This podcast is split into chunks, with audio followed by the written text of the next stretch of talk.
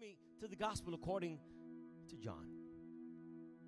The gospel according to John, there's a chapter in that book I would like to go over. I don't want to read it because it's a very long-winded chapter. My goal was is to read it all. Um, but chapter 4 narrates the story of the Samaritan woman. Uh, and if you don't know, it, it's okay not to know. So I'm not going to put you in a spot, make you feel uncomfortable. If you don't know the story of the Samaritan woman, it's okay. Uh, raise your hand so I can know. If not, I'll read it. All right, let me, okay, in case you don't know, let me paraphrase this. No, no, no. Who doesn't know the story of the Samaritan woman? Anybody? Okay, so let's read it. I'll, I'll read it for one. I'll read it for one. Look what the story says John chapter 4. Now, Jesus learned that the Pharisees had heard that he was gaining and baptizing more disciples than John. Although, in fact, it was not Jesus who baptized, but his disciples. So he left Judea and went back once more to Galilee. Now he had to go through Samaria. So he came to a town in Samaria called Sychar, near the plot of the ground or the plot of ground Jacob had given to his son Joseph. Jacob's well was there. And Jesus, tired as he was from the journey, sat down by the well. It was about 12 o'clock in the afternoon. When a Samaritan woman came to draw water, Jesus said to her, Will you give me to drink? And this is important. Verse 8 His disciples had gone to Walmart. They went to Walmart. His disciples had gone into the town to buy food. The Samaritan woman said to him, You are a Jew, and I am a Samaritan woman. How can you ask me for a drink? For the Jews do not associate themselves with the Samaritans. There was racism there. Jesus answered her, If you knew the gift of God, and who is it, who it is that asks you for a drink, you would have asked him, and he would have given you living water. Sir, the woman said, You have nothing to draw with, and the well is deep. Where can you get this living water? Are you greater than our father Jacob, who gave us this well and drank from it himself, as did also the sons of the life of his livestock? And Jesus answered, Everyone who drinks this water will be thirsty again. But whoever drinks the water I give them will never thirst. Indeed, the water I will give them will become in them a spring of water welling up to eternal life. The woman said to him, Sir, give me this water so that I don't get thirsty and have to keep coming here to draw water. He said, Gotcha. And he's like, he tells her, Go call your husband and come back. I have no husband, she replied. And Jesus said to her, You are right when you say you have no husband. As a matter of fact, the rumor out there is that you have had five husbands. Oh gosh, she's a little hoochie. And the man you now have ain't your husband. What you have just said is quite true. Sir, the woman said, I can see you are a prophet. Duh. Our ancestors worshipped on this mountain, but you Jews claim the place where we must worship is in Jerusalem. Woman, Jesus replied, Believe me, a time is coming when you will worship my Father neither on this mountain nor in Jerusalem. You Samaritans worship what you don't know. We worship what we do know, for salvation is from the Jews. Yet a time is coming and now has come when true worshipers worship the Father in spirit and in truth, for they are the kinds of worship the Father sees. God is spirit, and his worshipers must worship him in spirit and in truth. The woman said, I know that you are Messiah, called the Christ the one that's coming. When he comes, he will explain everything to us. Then he declared, this is the first time Jesus tells somebody he's the Messiah. Then he declared, I am the one speaking to you. I am he. He never said this to a Jew. He's saying this to a heathen Samaritan. I am he. Now, now it gets crazy. Just then, his disciples returned and were surprised to find him talking to a woman. But no one asked, What do you want? And why are you talking to her? Then, leaving the water jar, the woman went back to the town and said to the people, Come see a man, yada, yada, yada, yada. Look what he says. I'm going to skip all this so I can get to the end. He says, in verse 36 Even now, the one who reaps draw wage and harvest and cross for eternal life, so that the sower and the reaper may be glad together. Thus, the saying one sows and another reaps is true. I sent you to reap what you have not worked for. Others have done the hard work, and you have reaped the benefits of my labor. Many Samaritans believe. By many of the Samaritans from that town believed in him because of the woman's testimony.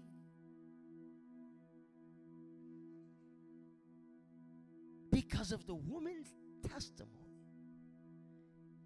Notice how Jesus planted a seed in this woman. The woman plants, a seed in the Samaritan city and we have a harvest that I'm going to talk about in a couple of minutes. I'm almost done. I already finished. Let's pray. Harvest time.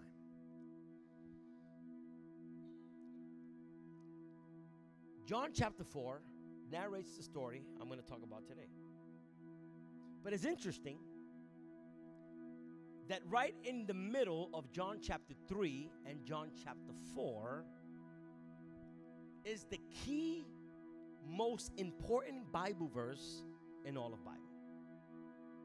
John chapter 3, verse 16 says, For God so loved the world, right?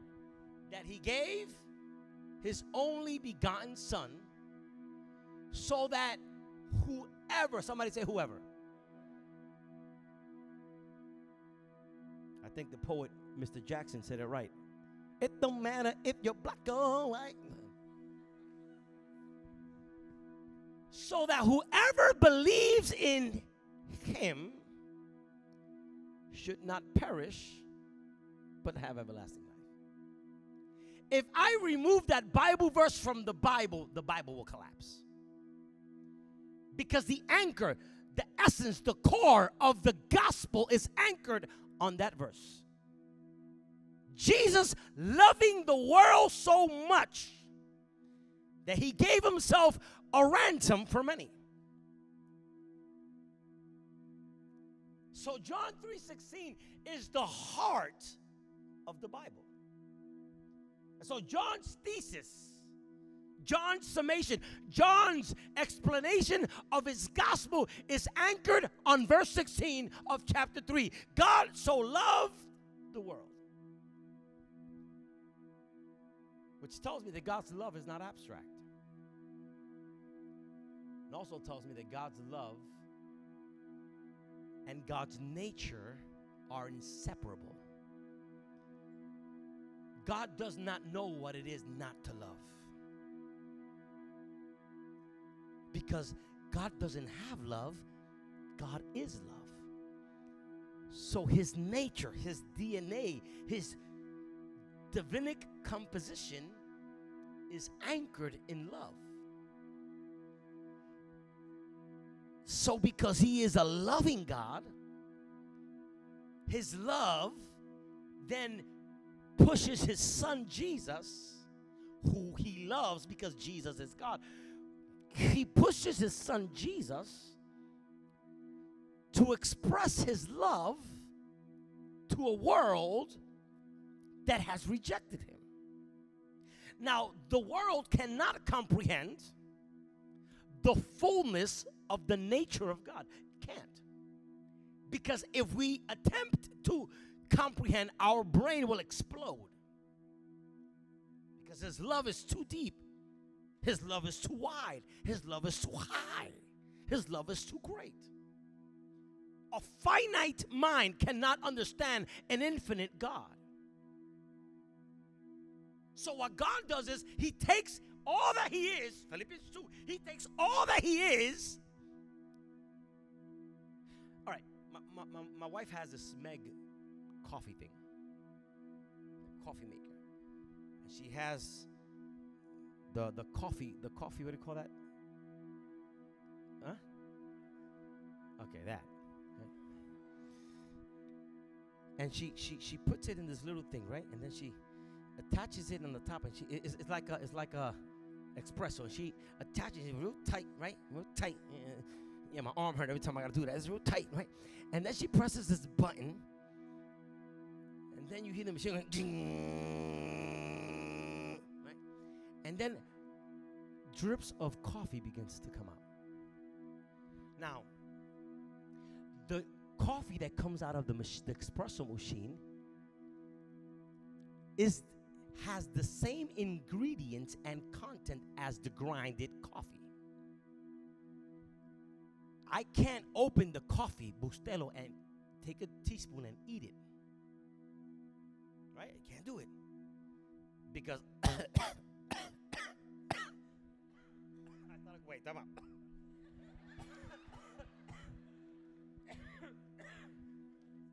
I, I just felt the coffee. I can't, I, I, I, I can't, I can't eat it. So what this espresso machine allows me to do is to enjoy a coffee that I couldn't eat in powdered form. So the espresso becomes the means by which I can enjoy something I would not have been able to enjoy had the coffee grain didn't allow itself to go through the process of being squished and put through pressure and come out of hot water. So when I look at Jesus, Jesus is the coffee that God grinded so that when we taste it from Jesus, we can experience the love of the Father.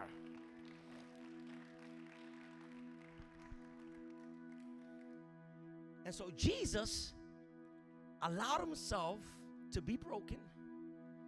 And God didn't allow Jesus to die on the cross because he didn't love his son. It was love that put Jesus on the cross. It was God's love so great for you that God was willing to take his son, put him in the espresso machine, and put him on the cross. And while the son is being crushed, we're all tasting the love of God and experiencing his forgiveness. Because you cannot separate the nature of God from the love of God.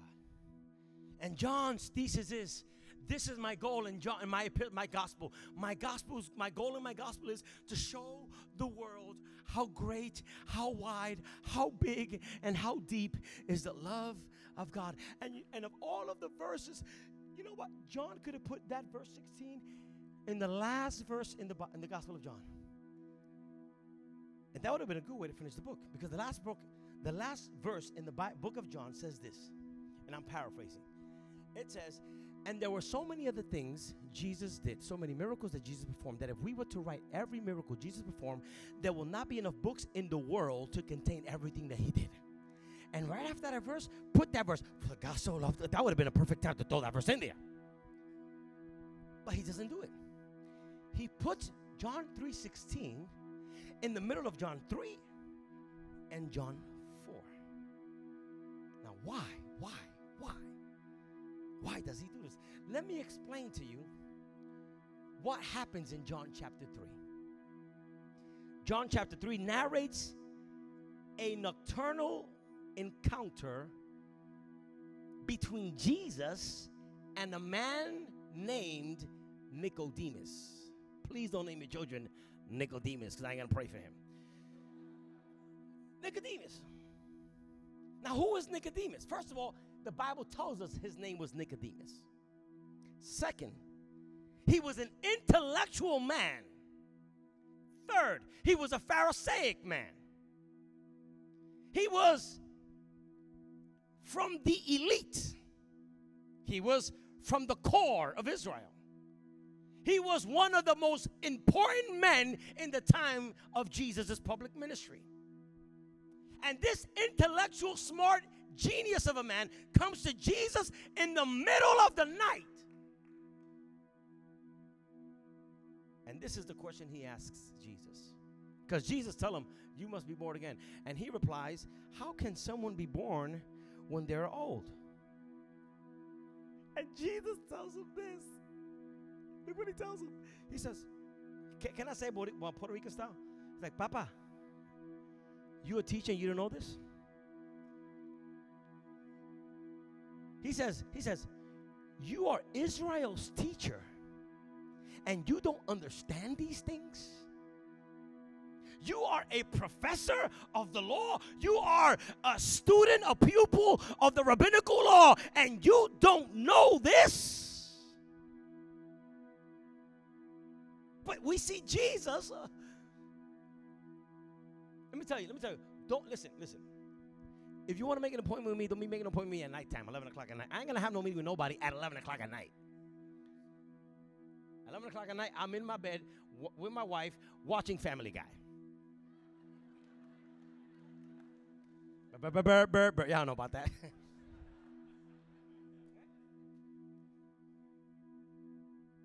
this man makes an appointment with Jesus in the wee hours of the night.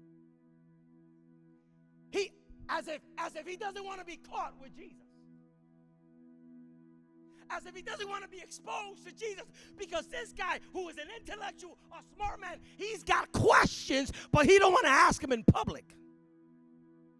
So he takes Jesus at night and he asks him a bunch of questions. And Jesus, Jesus ministers to a smart man because let me tell you, smart people, intelligent people, they don't like answers. Intelligent people like questions. Smart people like questions. Okay? Remember that. So he asks him, Aren't you a rabbi? You don't know these things?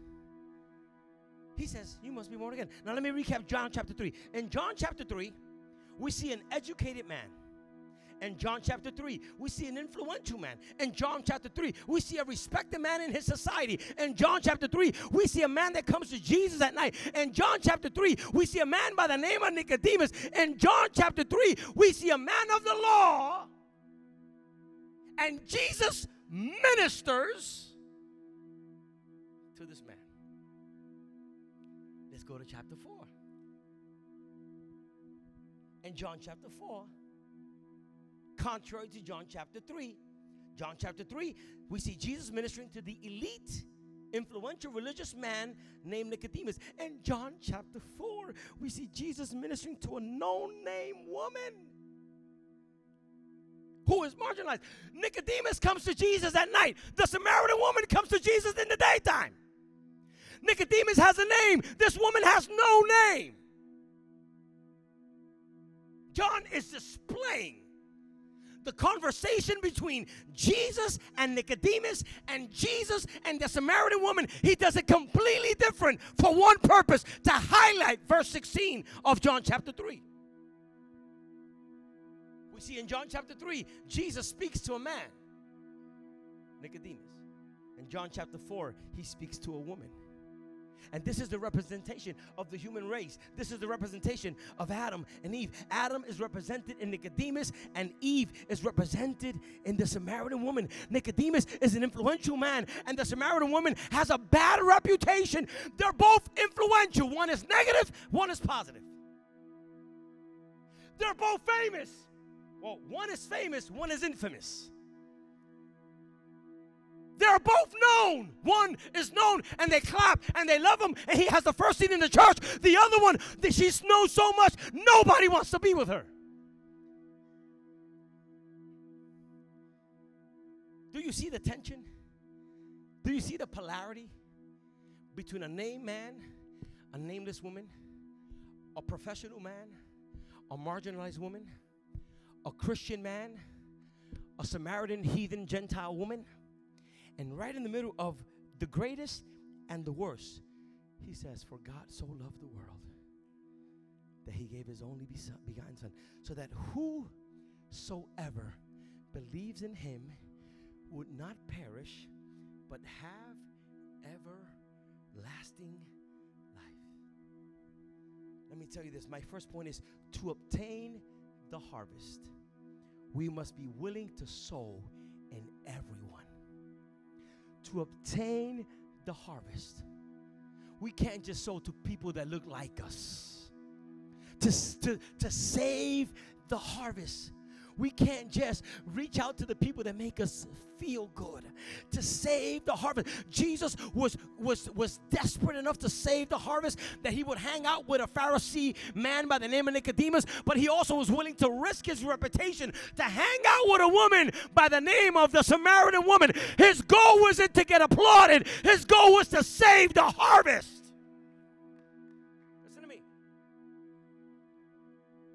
So in light of that, I'm going to say this and I'll close. What is the preamble for harvest? What is the antecedent for harvest? A sense of urgency is the preamble for harvest. The church has to live and walk with a sense of urgency.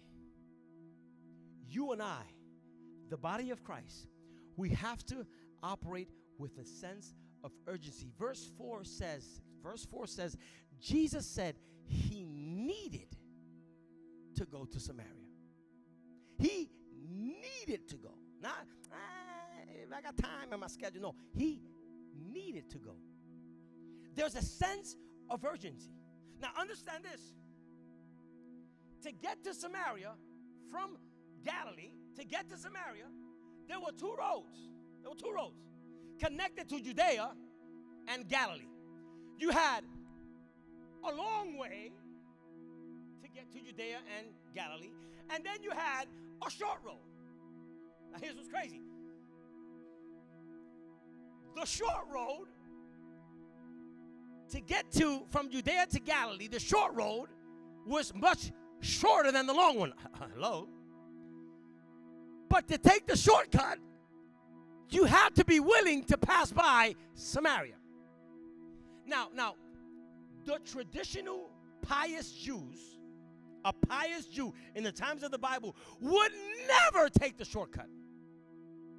Because for a Jew to hang out with a Samaritan was the worst thing a Jew could do.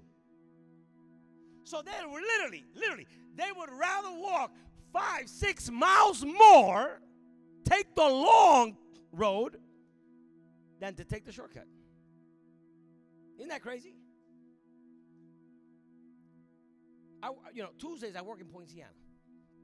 I work at a school in Poinciana where we have our Poinciana campus. I'm there in Poinciana. And it's crazy because if anybody here from Poinciana, you're going to feel my pain, right? Po- Poinciana has a, has a road by the name of Poinciana Boulevard. That road, every quarter of a mile, there's like 17 demons in every quarter of a mile. There's just demons. It's crazy. it's crazy. it's a demonic road. There's always traffic. There's always traffic. And the, the crazy, the good, the, the good thing for me is that because I work in Poinciana, I see that people are coming out of Poinciana to go to work to Orlando.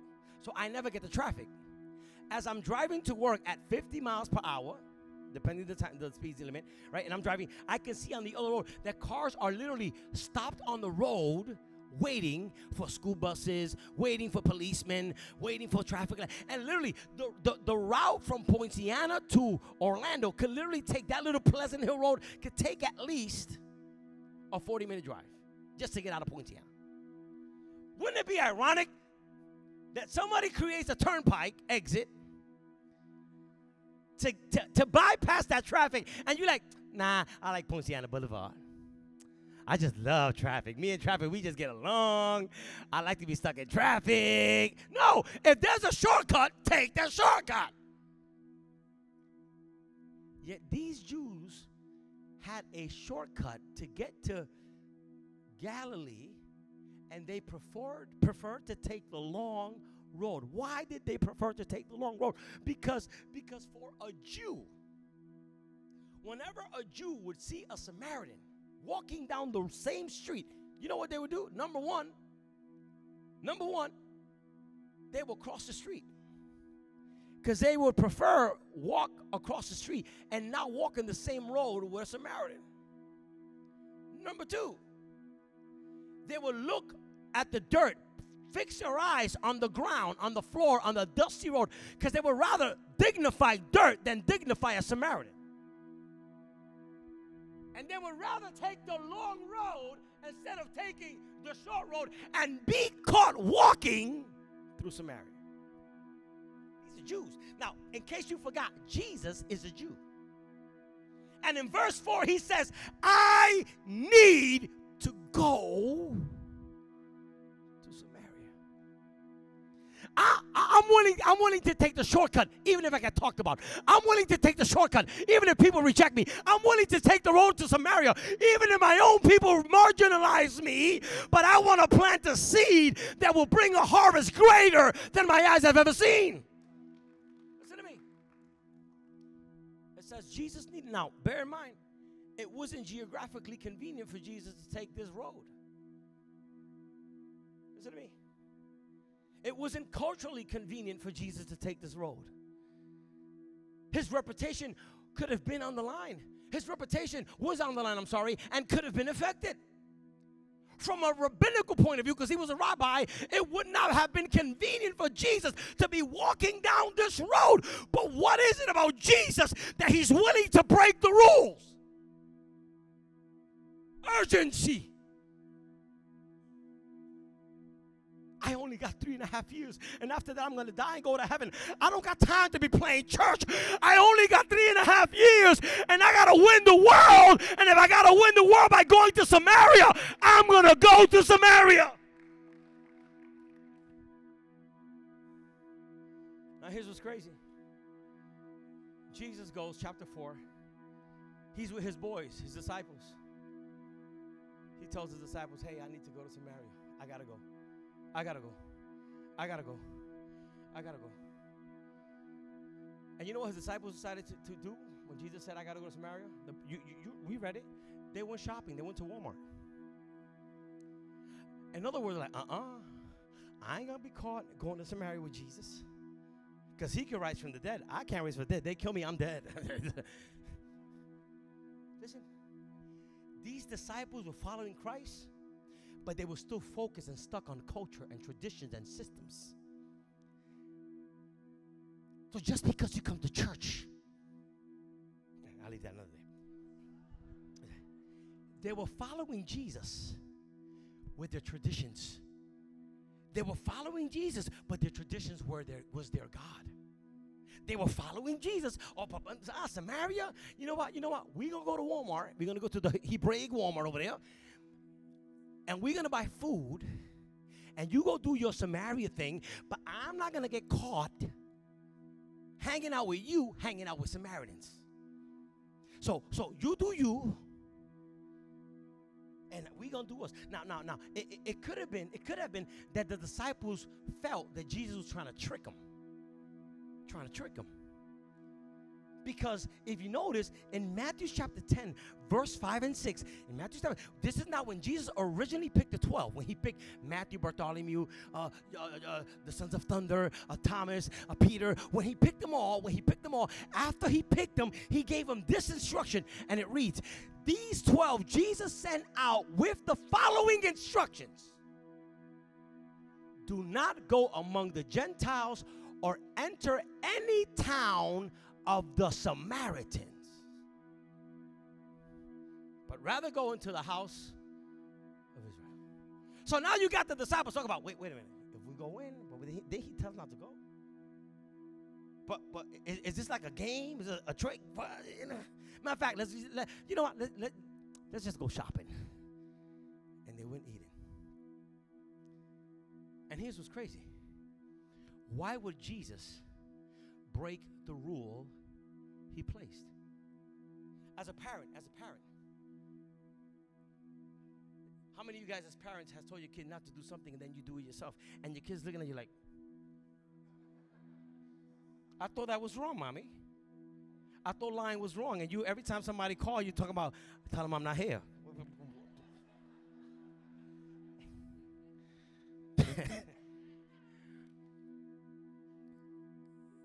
Jesus, Jesus, Jesus told them, don't go to Samaria. Yet, John chapter 4, Jesus is saying, I need to go to the place I told you. Don't you go. Why would he break his own rule? Why would, it, why would he break his own command? Because Jesus has a sense of urgency that is greater than protocol. Need to go to Samaria. And so, check the picture out. They go shopping. They're shopping. Jesus is there, sitting at the well. And here comes this woman. Broad daylight. She comes in with an empty jar. Y'all read the story. He says, Give me the drink. She's like, Wait a minute, you a Jew talking to me? We married, we don't get along, blah, blah, blah. He said, Mama, Mama, Mama, Mama. If you knew the gift of God, and who is it that's asking you to drink? You would ask him to drink, and he will give you water that will spring for eternal life. Where is this water? Okay, and you know the story. Then he says, Go get your husband. Remember, Jesus transformed Nicodemus by asking him a question. Because intellectual people are transformed through questions. This woman is not intellectual. Jesus challenges her by confronting her reality. See, how Jesus reaches out to everybody in their level? Sometimes we want to ram the gospel to someone the way we did it 20 years ago. It's different. He dealt with the Samaritan woman different as he dealt with the elite person. So he said, he said, okay, he, he, here's, here's how I'm gonna get her. He said, Mama, Mama, before we talk any longer, go get your husband. I want to talk to your husband. And she says, Oh, I ain't got no husband. He said, You got that right, you hoochie, you. He, yeah. Look what he tells her, because you have five husbands. And the one you have now ain't your man. Oh my God. If, if Jesus would have had a Facebook account back in them days, oh my God. Can you imagine? Hashtag just got busted hoochie by Jesus. Woo! Crazy. He said, Go get your husband. Notice, notice, notice. When he confronted her reality, what was her response? You must be a prophet.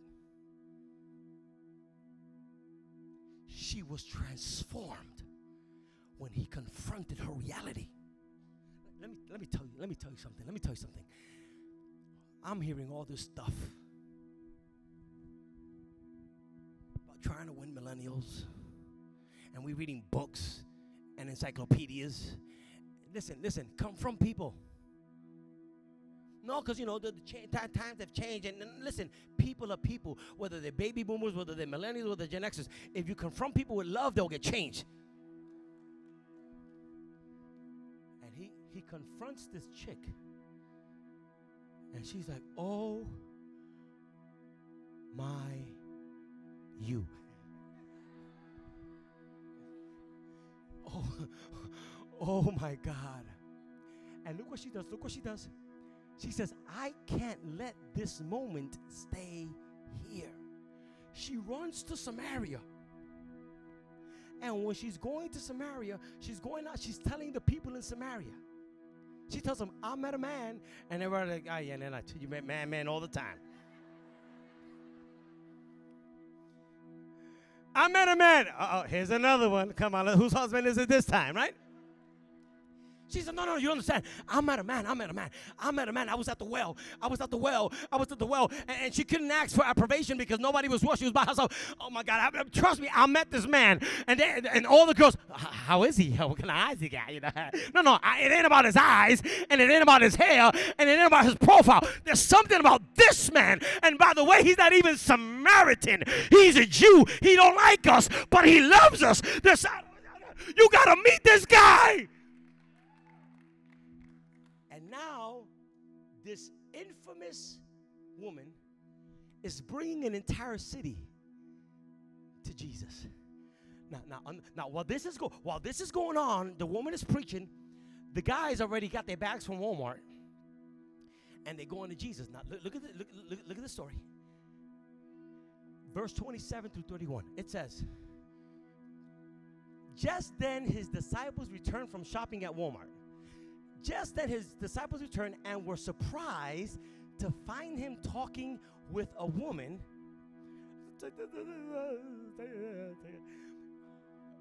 Before she goes to preach to the city of Samaria, the disciples are coming back from shopping and they catch Jesus talking to, not only was he talking to a woman who was a hoochie, he's talking to a Samaritan And, and look, you know, there's a lot of people in the church, just like just like the disciples. But no one asked. You know how people that talk about you behind your back and nobody never tells you in your face? That those are these guys. They were like, oh my God, look, look at Jesus, look at Jesus. Look, he's hanging out with that girl. Oh my, oh my God.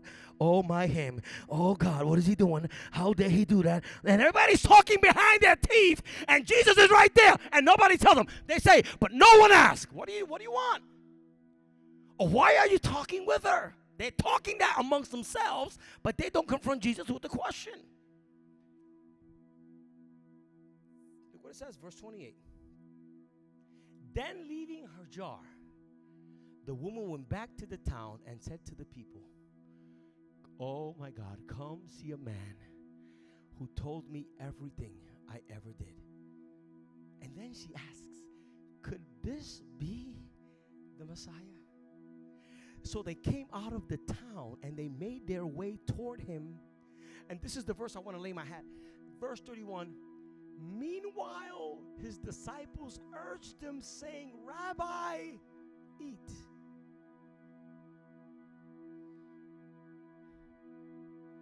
I want you to see this picture in your head. Samaritan was impacted. She's going to Samaria. She's telling everybody and their mama, I just saw a man who told me everything I've done. You need to meet this guy. She's coming with a whole village. When the disciples were here, they see Jesus there, the Samaritans there, they got groceries in their hands. What is he doing? What is he doing talking to that woman? he saw that the woman left to get the people and it's at that point because they can't they don't want to be next to them as she goes then they come to jesus and look what they tell him as if they care if jesus was really hungry rabbi eat why are the disciples interested in jesus eating you think the disciples cared about jesus nutrition i mean they seen jesus multiply fish and bread Jesus, if Jesus was hungry, he could have thought, you know, like, like the Matrix, he could have thought a burger. oh, I'm stuffed. I'm good. Let's go. Why are they interested in Jesus eating? And it sounds it, it, it sounds like the disciples really care for Jesus. It sounds like they really care for the nutrition of our Lord and Savior. But that's not why they're telling him to eat. Because in Judaic tradition, whenever a Jew was sitting at the table to eat, the law said that no unclean people could sit at the table. A Samaritan couldn't sit at the table. A Gentile couldn't sit. Whenever a Samaritan saw a Jew eating at the table, they knew, I can't come here. Because eating at the table with, with Jews or the Judaic custom, it was very sacred. They would pray to God the Father. It was very, very, very ceremonial. And so, and so, and so the disciples are saying, Oh my God, if any if any Jew catches Jesus talking with all those people, oh my God, your reputation is gonna go to the floor. Ain't nobody gonna invite you to preach in the church again. Nobody's gonna want to hang out with you. So here's what we're gonna do. Let's let's convince Jesus to eat, so that when the woman comes with all those people, she's gonna automatically know. Oh, we can't go. We gotta go back because Jesus is eating. Look what he says. They was like, come and eat. Jesus replies, He says, My food is to do the will of the Father who sent me. They're like, eat, eat. No, no, no.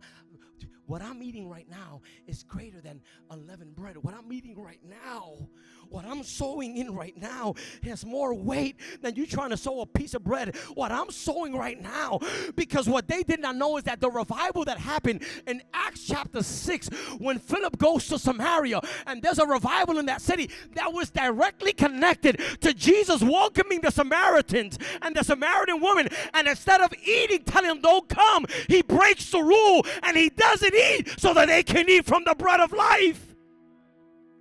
Listen to me. And so now the, the, the people are coming, the masses are coming, and the Jews still have a spirit of tradition. And look what Jesus tells them in verse 35. Put verse 35 up. He tells them, Don't you have a saying? it's still four months until harvest? I tell you, open your eyes and look at the fields. They're ripe for harvest. Why did Jesus tell the disciples to open their eyes? Because tradition said whenever a Jew saw a Samaritan, they would close their eyes and look down. They were like, nope, I ain't gonna dignify a Samaritan by looking at him. And Jesus tells them, what you don't understand is that if you're gonna be in my kingdom, we gotta reach everybody. And he tells them, open your eyes and lift up your heads. For the field, he's pointing to Samaria, the field is ready for harvest, new birth.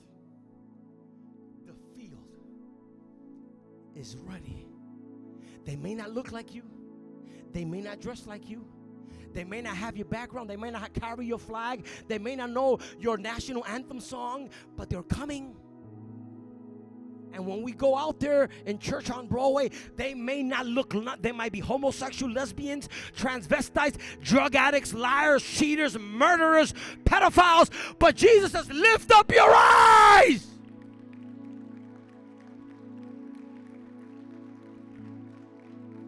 For the field is ready for the harvest.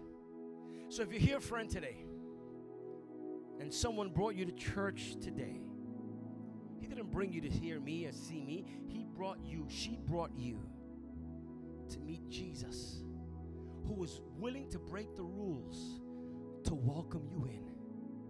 Who is willing to break protocol. I don't know, I don't know what they told you about church. I can't go to church because if I go to church, I gotta stop doing this, I gotta stop doing that. You know, I, I can't come to church to pants, I can't come to church if I got right now. When I finish drinking and I finish partying, who, who, who, who Jesus is saying, who told you that mumbo jumbo?